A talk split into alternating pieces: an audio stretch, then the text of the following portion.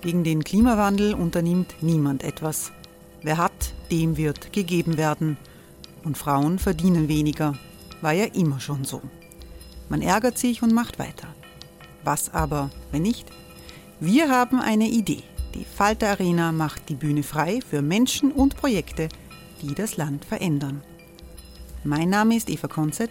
Ich leite das Politikressort im Falter. Und am Sonntag, den 26. Mai, veranstalten wir im Wiener Stadtsaal die nächste Falter Arena. Mit dabei unter anderem der ehemalige Politiker und Neosänger Matthias Strolz, Theresa Imre von Markter, Sonja Jöchtel von Love Politics oder Kari Ochsner von Ochsner Wärmepumpen. Machen statt jammern. Wir schauen uns an, wie das funktionieren kann.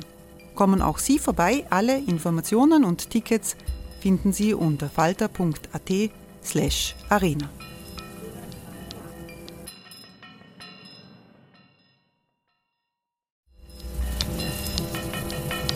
Falter-Podcasts werden durch Werbung unterstützt.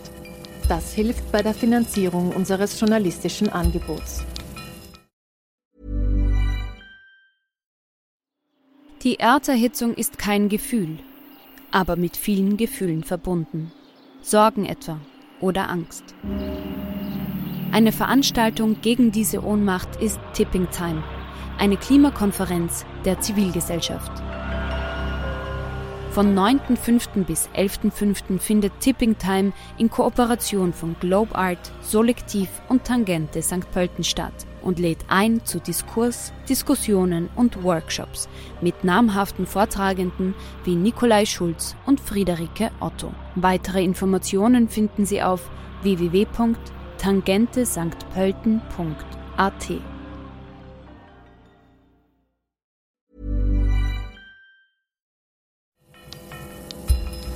Falter Radio, der Podcast mit Raimund Löw.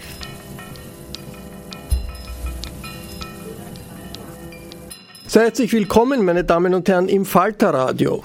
Die Kunstwelt bewegt dieser Tage ein Skandal um André Heller, den österreichischen Multimedienkünstler. Heller hat in Wien einen Bilderrahmen angefertigt, der so aussieht, als sei er vom amerikanischen Maler Jean-Michel Basquiat. Der Rahmen hat Nägel drauf, er ist färbig, hat kleine Papierelemente, die angeklebt sind, die tatsächlich vom Bastia stammen. Äh, Im aktuellen Falter kann man sich das Kunstwerk ansehen, aber gefertigt hat das der André Heller und nicht der Basquiat. Zum Kauf angeboten wurde dieser Rahmen um mehrere Millionen Dollar, verkauft vor ein paar Jahren um 800.000 Dollar, weil der Käufer im Glauben gelassen wurde, dass äh, der inzwischen weltberühmte Basquiat das Ding gebastelt hat und nicht, äh, wie es wirklich war, der kreative Österreicher André Heller. Der Falter hat die Fälschung nachgewiesen. Heller hat sein Werk, den falschen Basquiat, inzwischen zurückgekauft. Wir versuchen in dieser Sendung die Nachbetrachtung zu einem österreichisch-amerikanischen Kunstskandal, der auch international durchaus Wellen schlägt. Wir werden dieses Gespräch sowohl auf Deutsch führen als auch auf Englisch, weil aus Houston Stephen Thornton zugeschaltet ist. Hello, Stephen. Hello, how are you?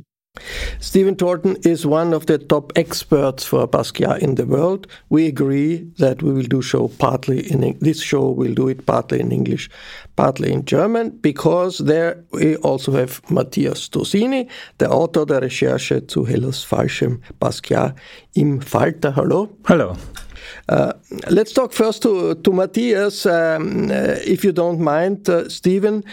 Matthias, wie ernst nimmt die Kunstwelt diese Affäre? Kann man das schon sagen? Vielleicht noch eine kleine Korrektur zur Einmoderation.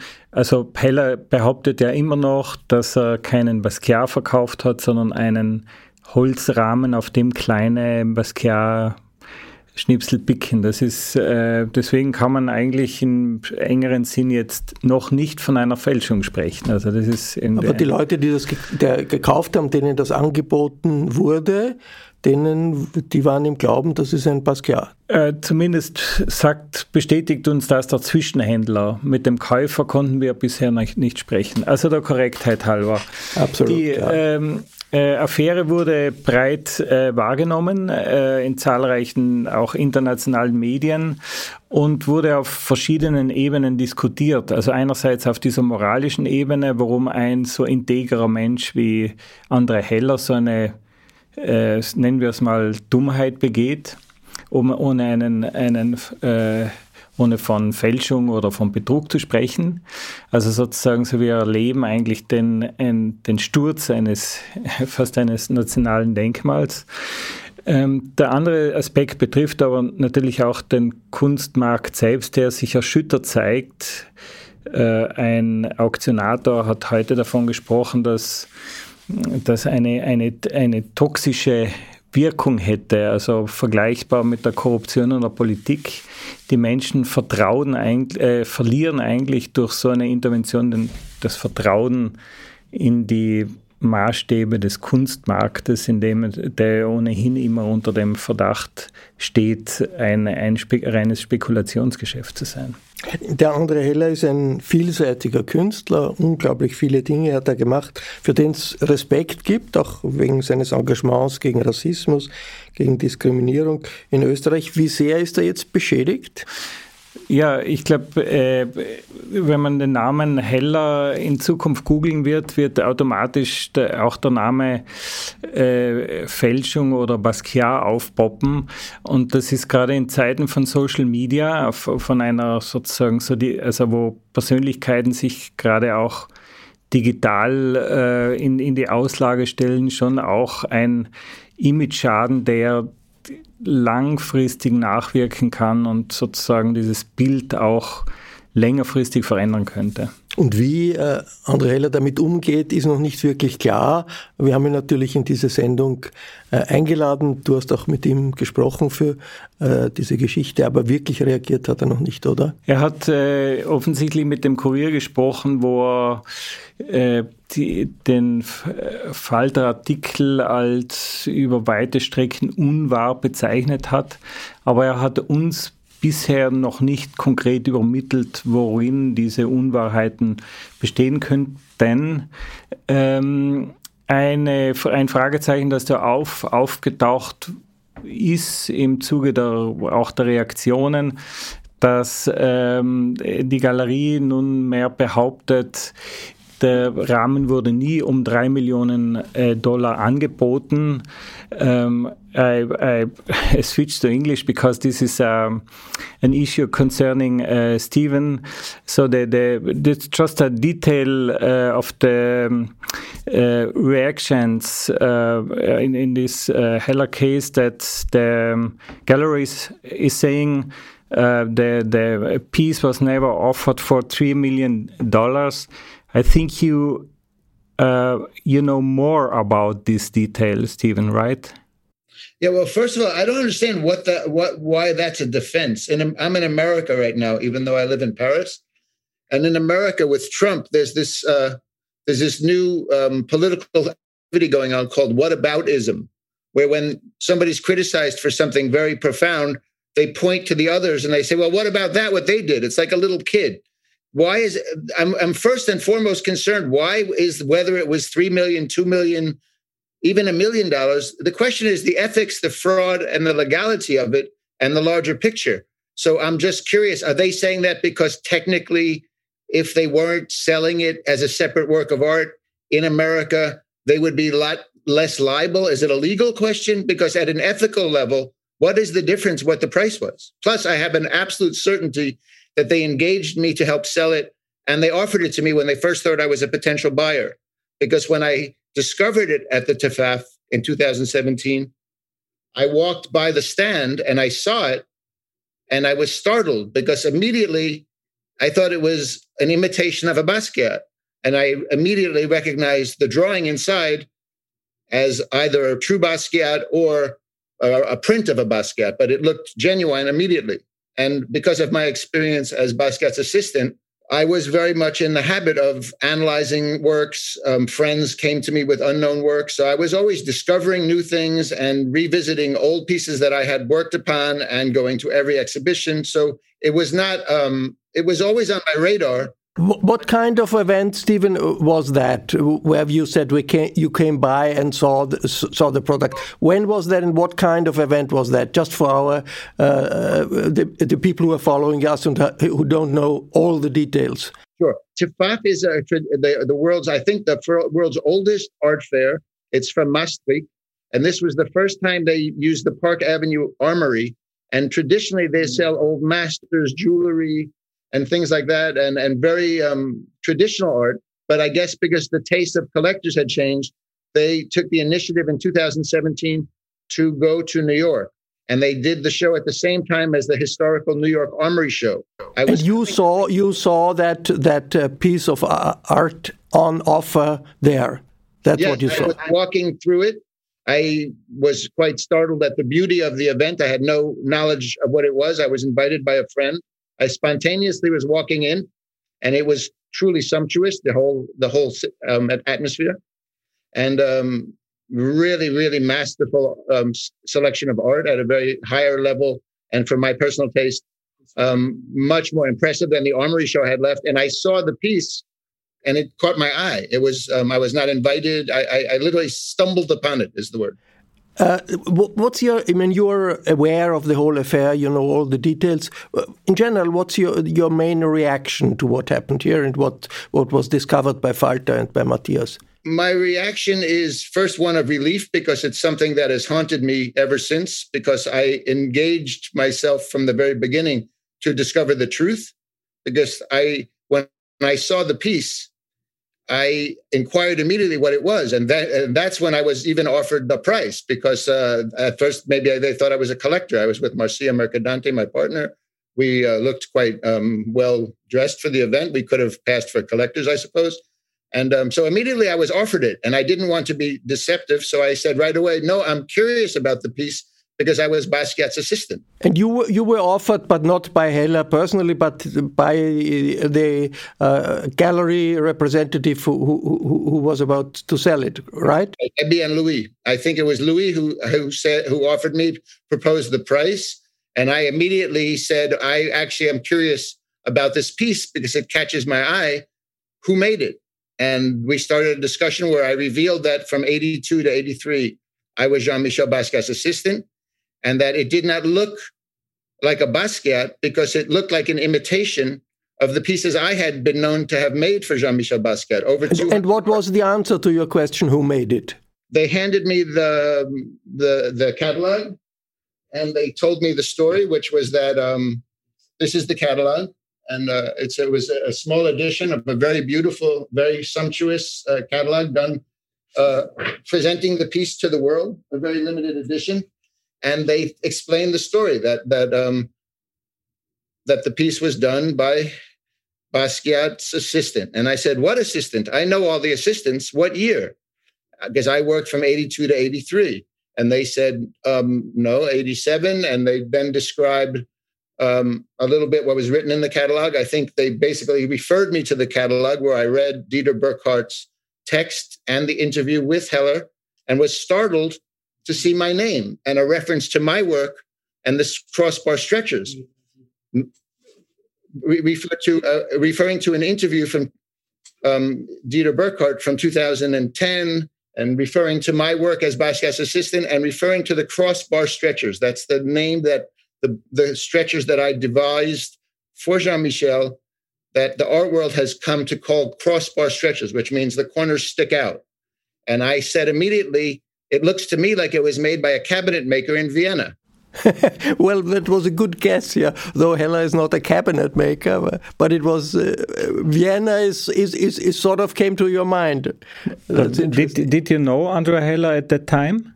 I had never heard of Andre Heller. No. I mean, I have more general questions. I just wonder uh, if Matthias, uh, do you do you want some pre uh, pre precisions? No, I would like to just for our, our viewers, uh, just to give us a, a, a bit of uh, a picture and a feeling for Basquiat. We have in Vienna today a fantastic exhibition. Of, of paintings of, of Basquiat in the Albertina Gallery, where you really feel the power and the imagination of this uh, artist what was it like to work for him? You worked two years for him, is that correct? One, one, over the course of one year. One year. With a slight interruption. So from the summer of 82 to the summer of 83. What was he like and uh, what was your, uh, how did you, do, did you feel the, the way he's operating at that time? I think he was one of the most um, conscious, um, awake, determined human beings I've ever met in my 65 years. He was um, younger than me by three years. I had already lived in Europe. I spoke French. I had just moved back from Berlin, where I lived in 80 to 81. And so I had come across many fascinating characters. I had already had uh, one year of university and and and and and met fantastic professors. Uh, and I, I, have to say that when I met Jean Michel, his articulateness, his intention, his his um, work habits, his um, sophistication, his knowledge was startling from the very beginning. It was a quite a, a beautiful ride. I mean, he was uh, was friend uh, with with many famous people, Andy Warhol or Madonna, but he star had started as a guy who was doing graffiti in New York City. What made him so extremely successful in such a short time? Because he died when he was twenty seven. Yeah, well, at the time I worked for him, he was twenty two. I was with him the day that he officially met Andy Warhol, although there is that famous story of him going in and selling a postcard to Andy Warhol when he saw him enter a restaurant with Henry Geldzahler. Um, when I went with him on October 4th, 1982, to the famous lunch where the, they exchanged portraits, the first thing that Warhol said when Jean Michel walked in is, Are you still selling your, your works for $1? so they, they had a very beautiful friendship. And I think that's um, maybe not a direct answer to your question, but he was charming. He was uh, he could he could speak many languages. He um, was not a man of many words. He, he he he thought and stuttered when he talked. He he was a bit timid in his speech, but he was brilliant and and always um, surprised people. That even he always seemed distracted. He was always drawing. He never seemed to listen and always interrupted. But then he proved that he not only understood what you were saying, but could answer in a witty and intelligent way. He was, it was quite an enchanting human being. His success was a surprise to nobody who knew him, even when he was supposedly homeless. Although I always describe him as home full because he was very loved and he had many homes to go to. He had many lovers and uh, gregarious families that took him in. He lived with a, a, a couple who was at school teachers in the West Village. He, he had many places he could knock on the door because he was a very trustworthy guy. He was very soft spoken. It's a beautiful description, Stephen. Let me switch to Matthias for a second, if, if I may. I'll come back to you with some uh, questions I do have. Uh, Matthias, der André Heller hat ja tatsächlich mit Basquiat zusammengearbeitet. Stephen äh, war da nicht, hat, hat das nicht erlebt. Zu einer Zeit, in der wahrscheinlich in Europa von dem afroamerikanischen Künstler Basquiat kaum jemand etwas gewusst hat. Das zeigt doch auch großes Gespür des Heller für spannende Künstler, die Neues machen, sich nicht in alten Pfaden bewegen. Was war das für eine Zusammenarbeit? zwischen Heller und Basquiat? Ja, vielleicht ähm, Heller erzählt ja die Anekdote, dass er in einem Live-Magazin oder Time Magazine eine, eine Geschichte über Basquiat gelesen hat und ein Freund zu ihm gesagt hat, der ist interessant. Also äh, Basquiat war ja durchaus eine medial präsente Figur. Er hatte ja in, in der Schweiz, in Europa schon sehr frühe Sammler, auch in, in Italien Ausstellungen. Also er war durchaus in der Kunstwelt war er eine große Nummer. Also er war nicht. Auch als 20-Jähriger, 21-Jähriger, als 22-Jähriger. Ja, wie ihn äh, Heller gekannt hat, war er schon, schon ein bisschen älter und auch etablierter sozusagen. 25, 24, 25, also jung, genau, noch immer ziemlich genau. jung. Also das war der Hintergrund, war eben dieses große Projekt Luna Luna, eine Art Vergnügungspark gestaltet von ähm, äh, prominenten Künstlern, finanziert von der Zeitschrift Neue Revue. Das war so ein bisschen eine, eine eine schmuddelige Zeitung, aber die haben gut Geld verdient. Und, und das sollte in Hamburg errichtet genau, werden. Genau, die wurde auch zum 40-jährigen Jubiläum sozusagen eine künstlerisch gestaltete Firmenfeier machen und haben den André Heller eingeladen, hier einen Park zu errichten. Und es sollte in einem Hamburger äh, Park stattfinden. Heller hat dann alle Künstler, die er gerne gehabt hätte, äh, besucht. Viele davon waren in den USA. Ähm, äh, Keith Haring zum Beispiel oder Roy Lichtenstein, der, der sozusagen der, der Papst der Pop Art Und ähm, er hat sie alle gepackt mit, seiner, mit seinem Versprechen, eine Reise in die Kindheit äh, möglich zu machen. Also das waren ja lauter hochbezahlte Künstler und er konnte ihnen nur 10.000 Dollar Gage anbieten. Und so kam auch die Zusammenarbeit mit äh, Jean-Michel Basquiat zusammen. Die haben sich zusammen in New York getroffen und nachdem äh, ihn äh, Heller davon überzeugt hat von der Zusammenarbeit, haben sich hingesetzt und überlegt, was könnte man machen. Und Basquiat hat angefangen, was er halt immer gemacht hat, ja, kleine Zeichnungen. Äh, er hatte seine Art äh, privater Mythologie, viele Symbole, teilweise rätselhaft, teilweise mit politischen Bezügen oder Bezügen zur Popkultur, zum Jazz. Das hat er auf, äh, Blatt, auf ein Blatt Papier gezeichnet oder auf mehrere Blätter. Äh, Heller hat diese äh, Blätter mitgenommen. Und die wurden dann in Wien von Theatermalern quasi auf dieses Teil übertragen, das, was als Beitrag zu Luna Luna war, nämlich ein kleines Riesenrad.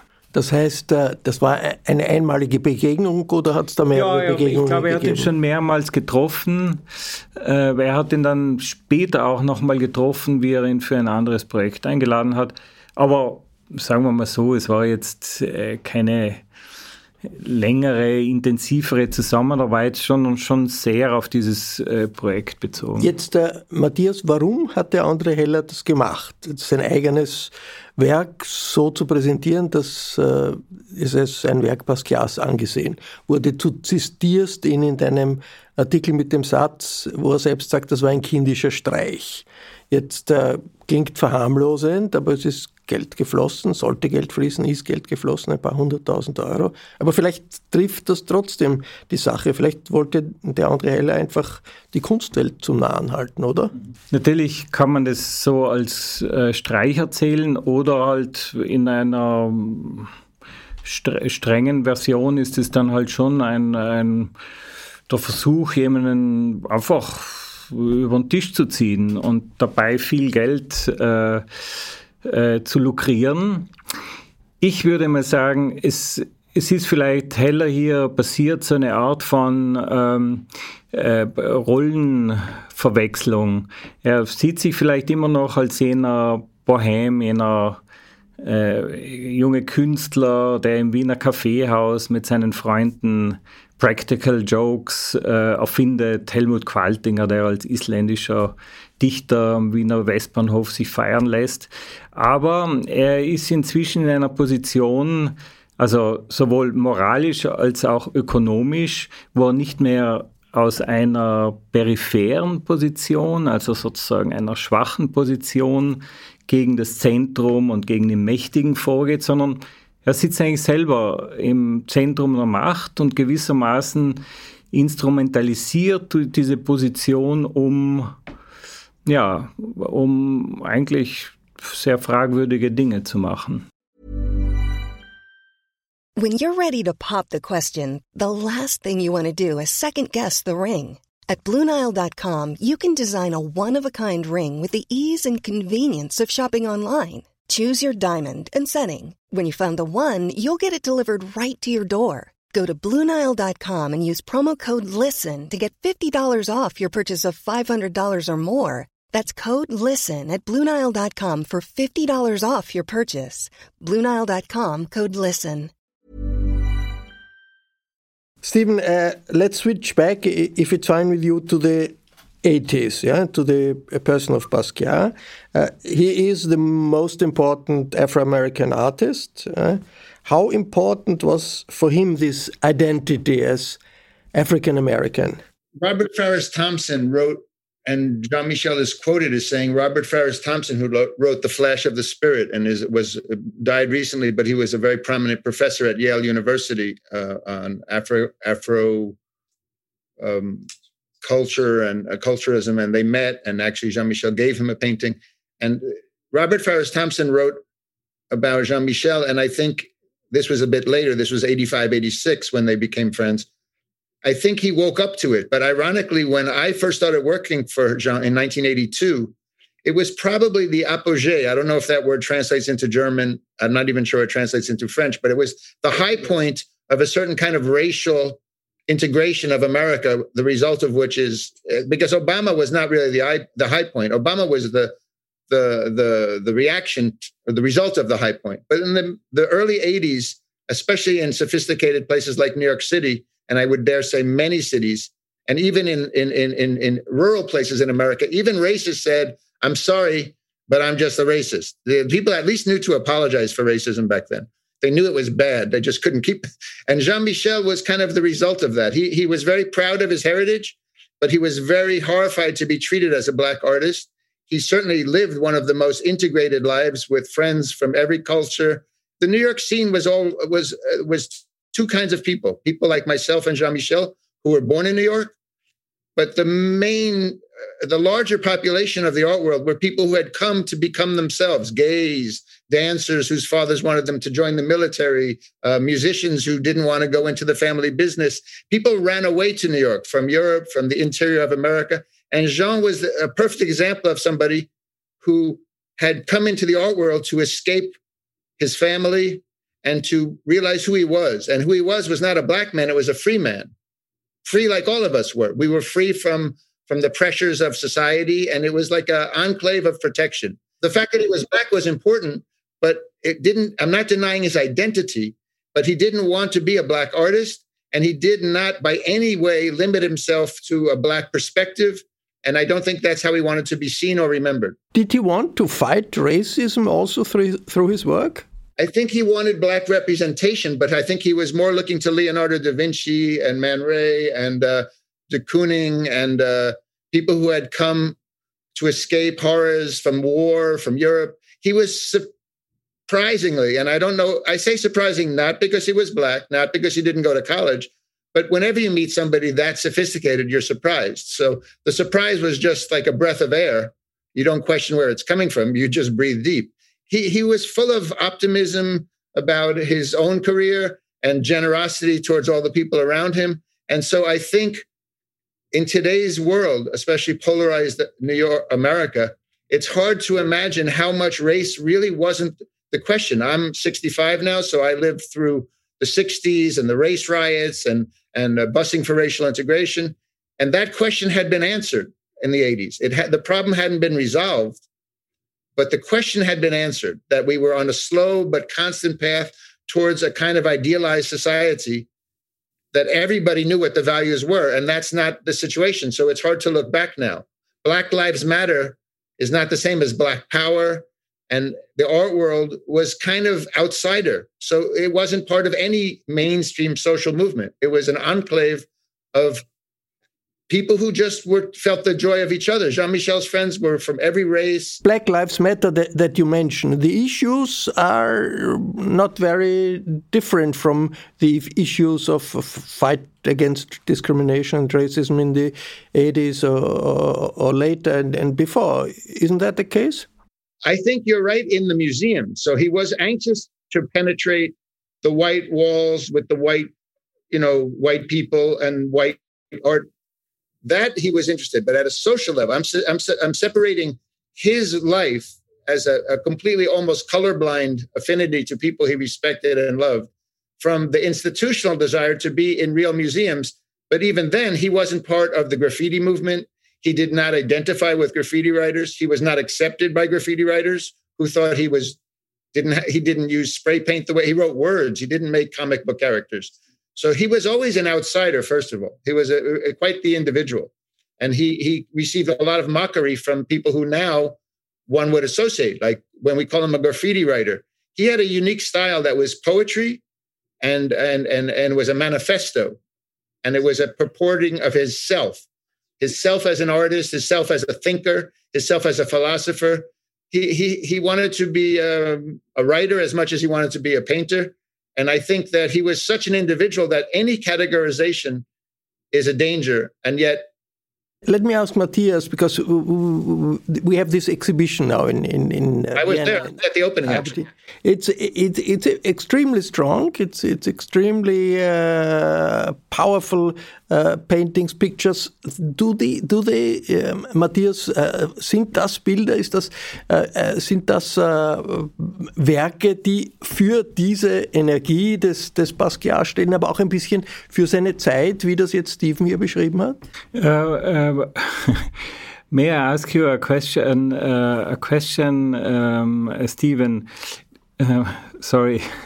Go ahead. Uh, do you think that um, if if we frame um, Basquiat as a black artist, for instance, in this uh, Vienna exhibition, is this a wrong framing because he wanted to be not framed as black African American artist? I think it's not so much the title as the ramifications of the title. For example, when he worked in Annina's basement, eh, there was a lot of talk that he was locked in a white gallerist's basement as a black savage painting. And in the very famous interview with Marc Miller, he said, if I was a white artist, they would call me artist in residence. And so you know, I, I, can remember another interview where they asked him what he thought of the art world. And of course, everybody expected him to start criticizing the crass material profiteers. And he said, That's my friends. You're not gonna that's another racism to put down the art world.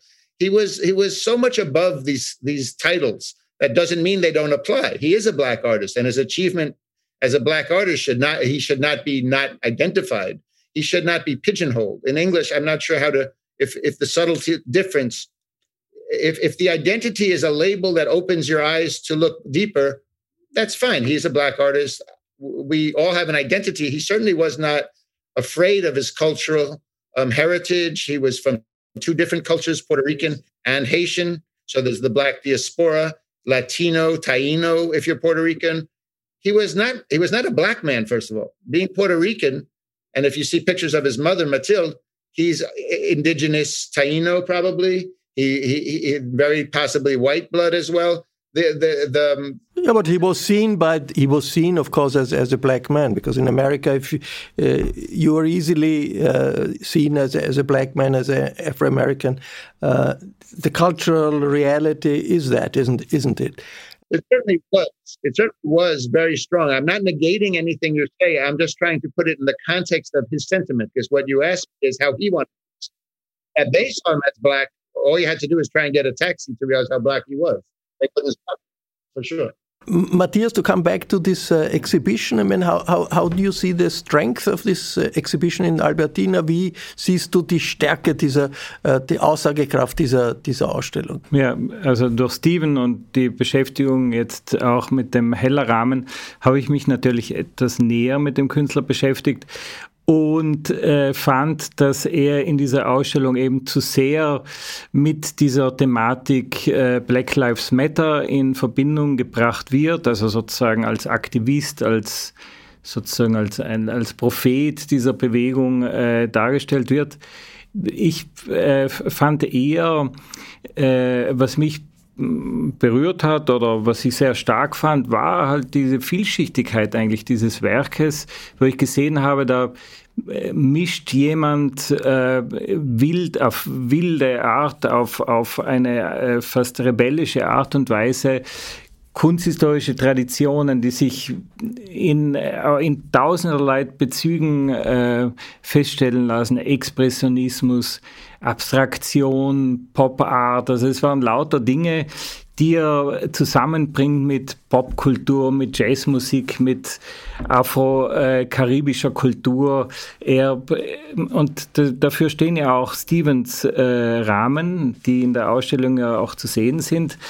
Ähm, er, er sprengt die Konventionen eigentlich der, dieser expressionistischen Malerei, wie sie in, in den 80er Jahren in den New Yorker Galerien ja äh, groß gehandelt wurden und und äh, bricht die Erwartungen, die auch der Kunsthandel, die Galerien, die Museen in ihn äh, äh, äh, gelegt haben. Also er, man lernt ihn hier schon kennen als einen, der ähm, was, was Neues gemacht hat und die Kunstwelt mit, auch mit einer Energie aufgeladen hat, die glaube ich, jetzt noch jeden 14-jährigen Skateboard-Fahrer irgendwie äh, sozusagen ähm, ähm, ergreifen kann. And, and the picture that had been uh, in the frame made by Heller is also in this e-, exhibition. That's true, yes. Uh, Stephen? No, no, no, no.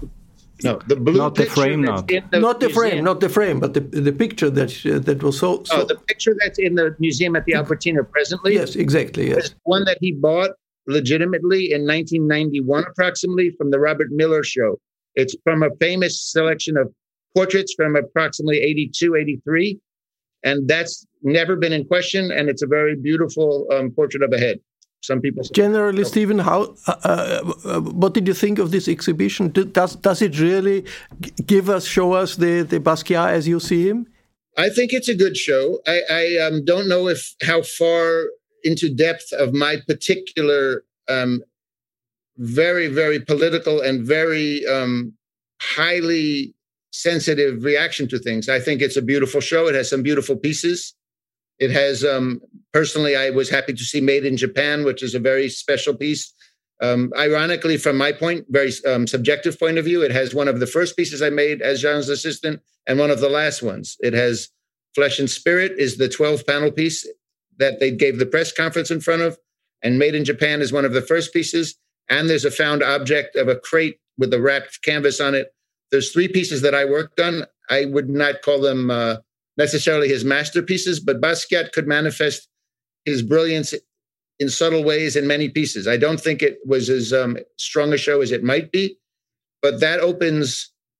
I always say the tip of the iceberg, but as icebergs are melting all over the planet, I wonder if that metaphor is going to make any sense by the time I tell my whole story. And I don't think this is the forum to do it. But what I see, unfortunately, when I go to these shows are all the things that I find wrong with them. Like anybody who's working very hard on something, I'm looking at them and thinking, what's the theme here? What is the reason for this choice? That that and is what I see that in every one the- of these choices is a what I see in every one of Dieter Buchhart's shows is a curatorial point of view that to me is not based on excellence. It doesn't tell a coherent story. It's always littered with pieces that have some interest or some person who owns them rather than their artistic merit. This And is the, that might be of course, this is the critical uh, view of the super expert uh, who knows Basquiat and all on this. Right. Uh, uh, I don't say it's a bad show. But uh, I mean, for, for the Austrian public, I think for the European public, it's a brilliant introduction to Basquiat and, and what, what, what he means and what he meant. Uh, Stephen, thank you very much um, for your time. Best wishes from Vienna to Houston. Thank you so much. I think I would like to just go on record in this, if I have one second, to thank Matthias, who I think um, took a very courageous stand. I, I just want to say, if you give me 20 seconds.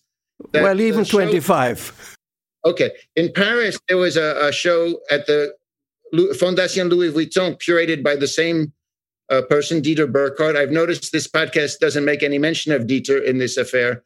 And um, I just want to go on record as saying, to me, there's two things that stand out in this whole affair. One is there seems to be much more excitement in the world to hear about a scandal than to hear the beautiful story behind the art. So I went to Vienna and I went to the press conference and I was not invited. I was not allowed to speak.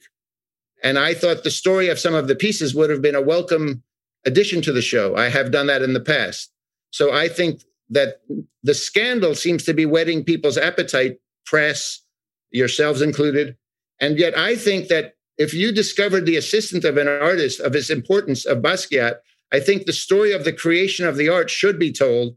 And I think the fact that the frame, the Heller frame, which has now been admitted to be a fraud and either a bad joke or uh, uh, an illegal crime, that's not for me to judge. He's now admitted that it's a fake. I'm not as interested personally in his motivations nor the ramifications. What I'm interested in is how was he able to perpetuate this? What was Dieter Buchhart and the estate's involvement in it? And what does it represent? Why did it come to pass? And what are the ramifications of it? That's what interests me. I'm sure that's going to be discussed in the next uh, weeks and, and months. Uh, uh, thanks again, Stephen. Thank you. Da- Danke, Matthias Dosini, der aktuelle Falter mit allen Details zum Kunstskandal, der wird auch erklärt, wer Dieter Burkhardt ist, der Kurator der Ausstellung äh, in Wien, in der Albertina, über den wir hier gesprochen haben. Äh, das alles können Sie äh, im Falter lesen, den kann man am Kiosk sich besorgen oder noch besser natürlich ein Abonnement des Falter. Da gibt es dann auch die weiterreichenden Berichte und Analysen. Die Internetadresse dazu abo.falter.at. Ursula Winterauer hat die Signation gestaltet. Philipp Dietrich betreut die Audiotechnik im Falter. Im Namen des gesamten Teams verabschiede ich mich. Bis zur nächsten Folge.